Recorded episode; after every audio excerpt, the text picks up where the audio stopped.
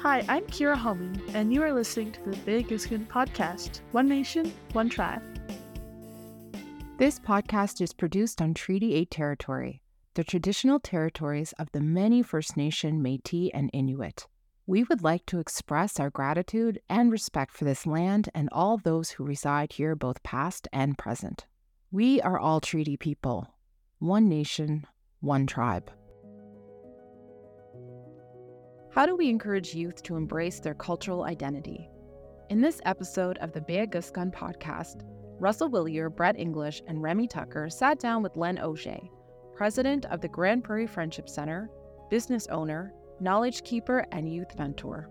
Len is an inspiring community development leader, and his impact on the lives of youth is evident through his simple but profound message. Be proud of who you are.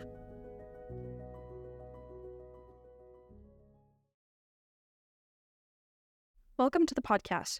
We really want to start on a serious note. Can you tell us your favorite flavor of potato chip and why it's your favorite flavor? Well, I think my favorite chips are regular because they're quite salty. Could you tell us about the Friendship Center? The Friendship Center, I've been involved quite a bit, so I'm quite familiar with what goes on. And because I'm the president, I get to hear and see everything that goes on in relation to all our programming. There's quite a history here in Grande Prairie for our Friendship Center. If you know, our first Friendship Center opened in 1965. And so we've been around for quite a while now. And as the years went on, our programs improved quite a bit. And a number of programs that we have also improved. Most of our program is kind of geared towards preventative programs, like for children, for babies, for parents, for mothers. And then we have the supportive type programs where downstairs in the outreach center, we have the community kitchen, which is a big thing here in Grande Prairie. That one was in collaboration with the Salvation Army, where they used to have a soup kitchen and we had a meals kitchen, and we combined.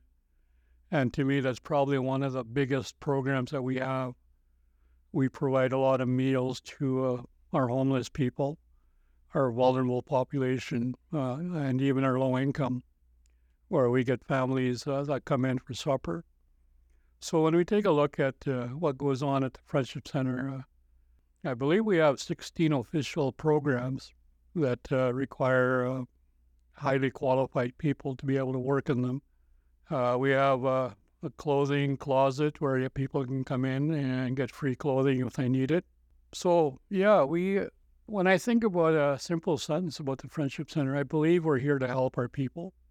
And nowadays, it's not just Indigenous. We're open to anybody. And I'm very proud of that. And we do get a lot of different people of different cultures here. And so I think we're doing real well. Brett and I took part in a culture camp last summer where you taught us a lot about culture and nature. What is the most compelling factor to you to teach youth?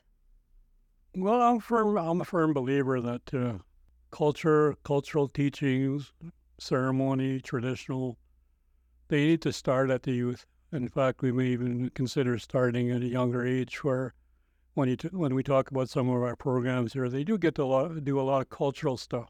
But as we get older, we get into the youth groups. To me, that's probably one of the more important phases because not only do we get to teach the youth, but they also get involved. They actually get in there and start doing things together.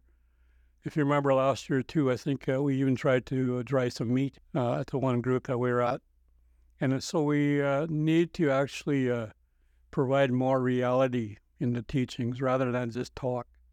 So as an example, right now, I do mentoring at the schools and I do cultural teachings, and I bring all the medicines and I get the youth to actually hold it and smell it so they can actually see what the medicine is all about. And I also demonstrate and talk about all the other different medicines like rat root and fungus or chaga, and they get to see that and they get to hold it so they know. If they ever go out in the bush, they have an idea of what they're looking for. And so that's what I mean by we need to be doing more reality in our culture camps. As an example, today I was with the Aspen Grove School, grade sevens, and I got them to help putting up the teepee. I made them handle the poles. I made them set them up. That's reality. And so they get to experience actual things that need to be done. So to me, to build on your question, I think when we talk about cultural teachings for whoever, we do need to include a bit of reality in it. Simple as that. So I firmly believe that, and I do that. Do you bring the youth out to pick herbs? I have, and I also worked with elders. I've taken elders out to... here's an example, with the Alberta Native Friendship Centers, which I'm part of, every summer we had an elders and youth gathering at Jasper. And there we did a lot of cultural activities, and one of them was actually going out and picking sage and other medicines.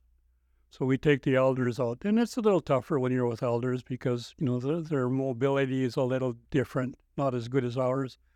But then we take the youths out, and of course, when we went out looking for rat root, they just jumped in the water and started digging it out. So, like the elders wouldn't do that. But I've taken a lot of youth out. I've taken a busload of kids at the ski trails, Nordic ski trails. I've had about 60 grade sixes there. And we went around picking all the different things that we could find. I made them offer tobacco before we went out. And I said, we need to offer tobacco before we pick anything. And that's in respect to the tradition. And we went out and they picked, I made them go look for fungus off the trees. And some of them actually did real well looking. And so, again, reality, right? Building on your question. Is when we take them out, we need to make sure that we're demonstrating, we're showing, we're looking for all the things that our people use for years. Can you tell us about your journey of becoming a small business owner? Okay, well, I guess there's two parts to that. I guess the first part with me is I worked for Procter & Gamble Weyerhaeuser for over 30 years. And in there, I came up through the system where I was an operator when I first went there in my early years. I actually started there when I was 18. Right out of high school, and slowly worked my way up the corporate ladder. And then the later years, I went into safety and got qualified in safety, safety management. And then I went to be the safety manager at several mills in my career. My last 16 years, I was a safety manager at Drayton Valley Lumber, and I was a safety manager at Slave Lake OSB. And then I went to a brand new mill in Saskatchewan for 12 years. So a lot of experience in safety. So just to build on your question, because of the experience and my certifications and qualifications, I took early retirement and started my own safety consulting business. And so I do safety consulting and I do safety training. And part of my business also nowadays, in the last 2, 3, 4 years, I've added my cultural teachings into my business. So based on experience, personal knowledge, working with other elders and all that, the more you learn, the more you can do. I'm not a ceremony type of elder. I'm more of a knowledge keeper, educator. So if you take a look at that from that perspective. The second part of your question, which was I forgot. I was asking about your overall mission for social development in the Grande Prairie region. Okay, well, when I started with the Friendship Center, when we came back to Grande Prairie in 2011, I rejoined the board. I used to be on the board before I transferred out. I was actually on the board from probably around 1974. I was the president in the late 70s, 80s, a board member for many years, and then I transferred away and I came back. And I got back on the board right away. Went through a few different roles. But I guess in my lifetime, being part of the Friendship Center also encouraged me to be more involved in what goes on in Grande Prairie. And what I mean by that is there's other committees, there's other organizations that are part of social aspect of our lives. As an example, one of the first ones is I joined the Community Advisory Committee for the Homeless. That's social. That's looking at all the ways that we can provide services to the homeless in Grande Prairie. And that's housing, that's support systems. And then also because of our health issues that we have as Indigenous people, I also applied for and I got onto the Alberta Health Quality Council, which is really dealing with all the patient and family issues that our people have. And how do we deal with them and get the government to change policies and procedures and all that. So yeah, I do sit on a few committees. I sit on the college one, and that's with the Indigenous committee there. And what that one does, it's looking at all the different things that the college needs to be doing and trying to emphasize and do more for our Indigenous students and maybe even the staff. And the same thing, I sit on the new hospital committee, Indigenous, and telling you guys that we're trying to indigenize it. We want to make it a more safe and friendly place for our Indigenous people. That's social. That's, you know, with our people coming in from all over northern Alberta. And we're, you know, they have a big courtyard where we have a teepee. There's a Red River cart. And there's a great big Inukshuk in the Indigenous courtyard at the hospital. And our committee is the one that kind of promoted all that. We're going to have traditional gardens, just like we have here, for traditional medicines. And of course, here they're also growing a lot of veggies, which is good. So social aspect, to me, I think applies to any organization or any committee that's dealing with social issues of any kind here in Grande Prairie. And so I've been actively involved in lots. And it's actually quite a commitment. You got to go to a lot of meetings. I meant even here with the Friendship Center as the president, you know, I meant there's always little things that need to be done. And one of the roles as president, you have to sit on all the committees. But you don't really have to go to the meetings, but they like it when you do show up. So again, being fully aware of what goes on here is important. And how do you do that? Well, you go to the meetings, or I'll just talk to somebody on the committee, and they usually let me know. They're pretty good about it. So at Careers Today, we were talking about, as an Indigenous youth career coach, one of my roles is to help Indigenous youth feel comfortable in the workplace. How would you make a safe space for Indigenous people in the workplace? Because we were talking about smudge rooms today, as well as a mentor to help the youth integrate more into the workforce? I think there's many aspects to your question, and the example I'll give you is, I guess to me the first part is companies have to have a commitment to hiring, and then not just hiring but also to retaining employees, regardless whether they're youth or adults or older people. So they need to retain them, and how do they retain them? And one of the ways, part of your question is, what do they do to ensure that the workplace that they have Indigenous people working in, that there is cultural-related systems to help them while they're there?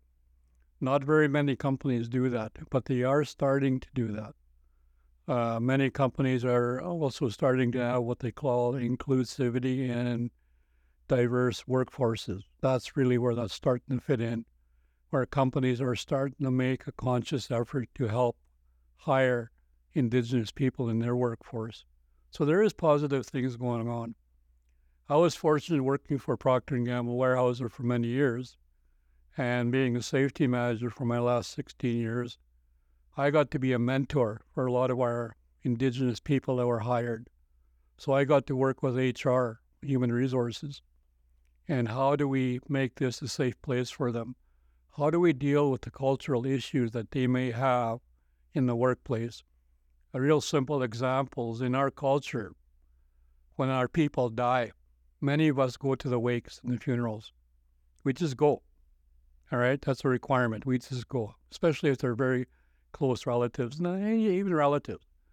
And so we had workers that would take off. They wouldn't tell the boss. So the company and the supervisors and the managers didn't like that, but it was a cultural thing. That's just the way we did it. So I had to work with HR and the mill manager and the supervisors and say, so what can we do different to help our employees so that they feel safe? It's okay for them to go to ceremony. It's okay for them to go to wakes and funerals back home. And the company that I worked for up in Saskatchewan, we came up with policies and procedures where any overtime they worked, they could bank it so that if they had to go away for a day, 2 days, 3 days, they still got paid. Whereas if they just get up and leave and go away, that's a risk of being fired. Anybody, right?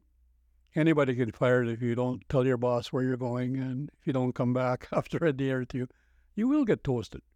So again, depending on the company, depending on their policies, how well are companies doing in their inclusivity and diversity programs? And so I would encourage people nowadays, if you're interviewing to get a job somewhere, don't be afraid to ask, what is your inclusivity diversity program here? Like, as an example, even at the new hospital, one of my questions is, so how many Indigenous employees do you have working here? And they don't know. They don't have a number. Okay? And I'm saying you should have a number, or at least you should know. We have some Métis people that don't self-identify as Métis. We have a lot of people still that don't identify as Métis. And unless you have a Métis card or a treaty card, that's your only definite definition of who you are. Okay, but we have a lot of people that don't have Métis cards. We have a lot of Indigenous people that don't have treaty cards, but they're still Indigenous, right? So, going to the college, how many Indigenous people work at the college? We should be asking those questions. We should be asking, what kind of inclusivity, diversity program do you have? And that's up to us to ask. We need to put them on the spot. And so, building on your question, we need to start that in high school, kids in high school. You know, part of your job. Are they asking that question when in careers, when they go work for somebody? Some people might be afraid to ask that question, but we need our own people to be asking those questions. And like I said, there's a lot of good companies out there. As an example, and because I'm familiar with careers and Danny and Dale, I do know them because I've met them at the high schools where I do mentoring. And great, great programs. And I think we're on the right track with careers and other type programs like that. Even the Bridge Network, the school, that's helping quite a bit. And those are to help all the people that are having problems in day-to-day stuff that's going on. And that's the only way they're going to survive. But we provide the help. I'm going to flip the script on you, and I'm going to ask you one. Do you have any questions for these three young Indigenous people here? Well, I would like to just build on the statement that I just made, is for the three of you, how often do you really, really identify yourself as Indigenous? And what I mean by that is, how many people know? Who are you? Where are you from? And so when I work with the high school students and even the youth, I always ask them, who are you? Where are you from? Are you Métis? Are you Indigenous? And, I went to Peace Wapiti last fall, September, and I was with the grade 12s, and I asked everybody, so who are you? Where's your mom and dad from? Do you know if you're Métis or Indigenous or Indian or whatever? And most of the class was non-Indigenous. There was maybe half a dozen that were, and some of them were kind of shy or ashamed to say I'm Métis. There's a lot of that. So you need to remember that when you're out there in life, be proud of who you are. And that's what I tell everybody when I do mentoring at the high schools. Be proud of who you are. Find out who you are. Who's Métis? Is it your mom or your dad or your grandparents? I had one young kid who said, my great-grandma is a Cree Indian. Perfect. You're Métis. You're a Métis background. Be proud of that. He was blonde, blue-eyed, and white, but he was a Métis. So get everybody to do that. Don't ever be afraid. Lead by example. So don't be afraid to say who you are. when I was at Peace Wapiti. There was a young guy, one young guy there, and I asked him, "Who are you?" And he says, well, he gave me a strange name. He was actually a Ukrainian student that came in from the Ukrainian war. I said, okay, be proud. You're a Ukrainian. Be proud of who you are. Speaking of that, my daughter, she was going to university. She phoned me up one night and she said, "Dad, what am I?" Well, I'm still married to a white woman. How's that? And we had two kids. So my kids are of mixed blood, right? They're Métis, but I'm Treaty, right? So they can be Treaty. I said, no, she said, "Dad, who am I? What am I?" I said, "Why?" She said, "Well, the instructor in one of our cultural classes wants to know." And I said, "Well, you're of mixed blood, so you're Métis. Your mom is white, and I'm an Indian. So you're Métis, or you're First Nation, or you're Treaty." Oh, I said, "By the way, your mom is also Dutch, so you're a Dutch person. You can wear those great big wooden shoes if you want." You know? So I said, it doesn't matter. Just say, you can go to First Nation activities, ceremonies, culture camps. You can go to Métis ceremonies, jigging and dancing, and you can go join the Dutch club. Those are the three of you." And he said, "Be proud. You don't need to pick one. Just say, I'm three of them, and be proud of that." So I highly encourage you guys as youth, and you as you get older, don't be afraid to stand up and be counted. So my question to you, Remy, is, who are you? And what I like to ask along with that is, who are you and who are your parents? Do you know your parents' background? That's a start too, finding out who you are. Well, I only started embracing the fact that I was Indigenous about a year ago, because my biological grandmother, who is Indigenous she's Ojibwe from Kettle and Stony Point. It's Ontario, right? Yeah. Yeah. And she kind of jumped in the picture a few years ago when COVID first started. She came and stayed with us for a bit, and then that kind of turned into a long-term thing. And so I talked to her and I asked her for advice all the time. And I don't really know anything about my dad's side or my mom's dad's side or anything. All I know is what I know. Okay, let me ask you, so would your grandmother be from your mom or your grandmother be from your dad? My grandmother is from my mom's side. Okay, so now you have an idea of your family tree, mm-hmm. All right? So if you were to take a look at your family tree, is your grandmother still alive? Yeah. She'd be the one to ask who her mother is and who her grandmother is. You want to start looking at your family tree and be proud of that. I'm Indigenous because of this. And when you get older and you get married and you have 20 kids. Oh. Okay, 5. They're going to want to know what their Indigenous background is. So to me, it's up to the parents to provide their kids where they're from. So I encourage all the kids to say, don't be afraid to ask your dad. Interestingly, most kids that I work with, they come from single parent families. Some of them haven't talked to their dad for quite a while. They haven't. And I said, but there is a phone. But you probably have talked to them at some point, some time. Don't be afraid to sit down with your dad or whoever and say, tell me about your family. Tell me where they are. How many aunties and uncles do I have? How many cousins do I have? Do you know? And so you're trying to look up your family tree by asking those questions. All right. So going back to your mom's side, how many aunties and uncles would you have from your mom's side? We don't actually get the privilege to know any of this because my grandmother was taken in the 60s scoop. That is reality. I meant...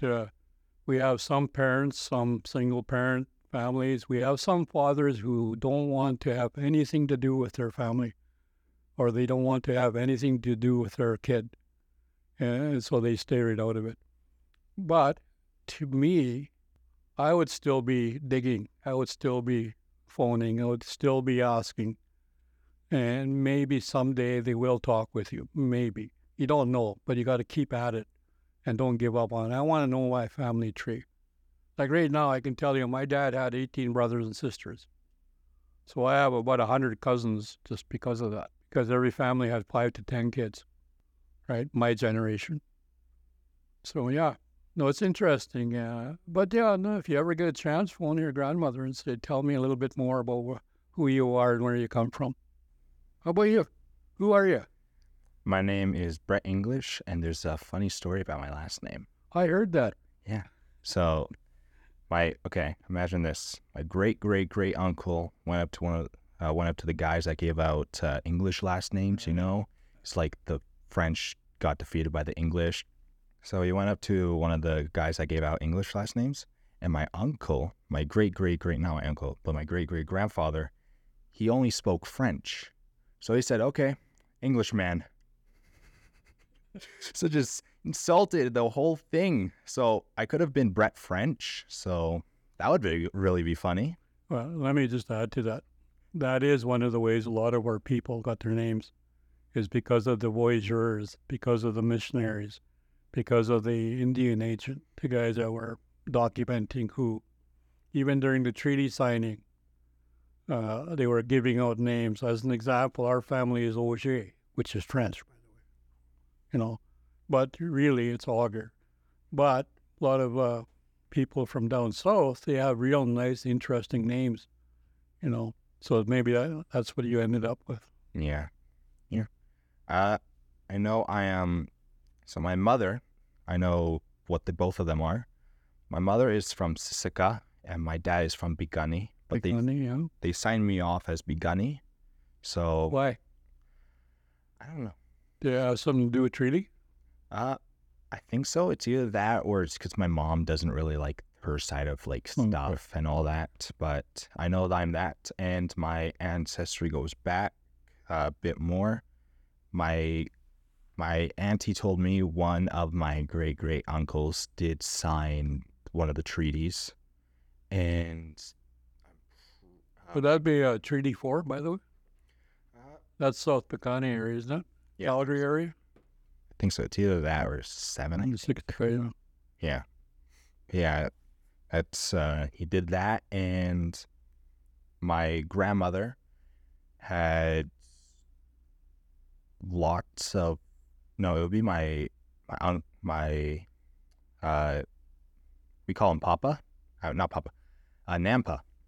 He would be like my grandfather, so we just gave him that name. His dad was German, so he came from Germany. I do have some British blood, but I don't like talking about it, you know, because colonization, you know, all that stuff. So, yeah. Well, I guess my point to that would be is don't be afraid. Know your background no matter what. Yeah. You're right, you don't need to talk about it. Just, I do... There is some German blood somewhere in our family line, and leave it at that. You don't need to defend it. Yeah. Yeah. I was, at my old school, I used to have longer hair, and I would braid it up every single day.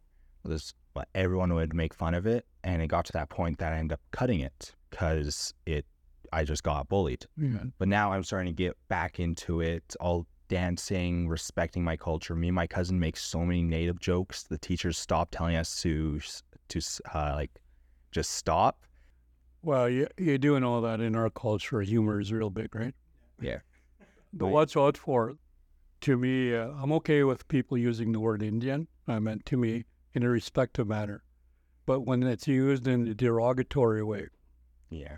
So watch out for what you guys do is somebody might interpret it the wrong way. Oh, yeah. Right? So if you can do that between just the two of you rather than in any groups or anything. Yeah, it's just me and him. Yeah, and just leave it at that. Well, it sounds like you have a fairly good knowledge of your family tree. And that's all we're asking when you say, who are you? Yeah. And be proud of who you are.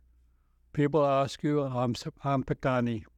You know, don't ever be afraid to say that I'm Cree and I'm from Northern Alberta. I'm a Big Stone Cree member. I'm a member of Treaty 8. And that's how I address myself when people ask. Yeah. Yeah, I'm planning to get a Piikani flag. because I have a German flag to like honor like my German heritage. I have a Canadian flag to honor like being on Canadian soil. Yeah, and well, I was about to say our soil, but yeah, ooh, our land. Yeah, our land, our land. Yeah. I have a British flag as well to honor the British side. Did you also say Siksika? Yes. Piikani and Siksika, right? Yeah. Those are two different languages, right? Yes. I have an app on my phone. I have two apps that teach me both languages, so I'm going to try to learn both of them and speak. Yeah. Like to me, I speak Cree. I'm 100% Cree. Yeah. I speak both quite fluently. Notice how I introduced myself to him? Yes. You did not understand a word you were saying. There you go. You got one word. I said, that's it. And he on. I said, which is, hello, do you speak Cree? So anyway, and I know your grandmother, right? Yes, Loretta. Loretta. And I know she's very proud of the family. She always talks about her history, her family background from Piikani. And so if you follow her lead on how she is culturally, I think you could be a great leader down the road. You do a ceremony, you dance. You're already way ahead of a lot of our Indigenous youth, right? And don't be afraid to show them and talk to them and help them choose to do the same things. Yeah. And that's what I mean by be proud of who you are and don't be afraid to get other people involved. Thanks for tuning in to this week's episode. The Peyakoskan podcast would not be possible without the support of Canadian Heritage and the Grande Prairie Friendship Center. Thank you for listening to our podcast. Please make sure to leave a like and a review. Every little bit helps.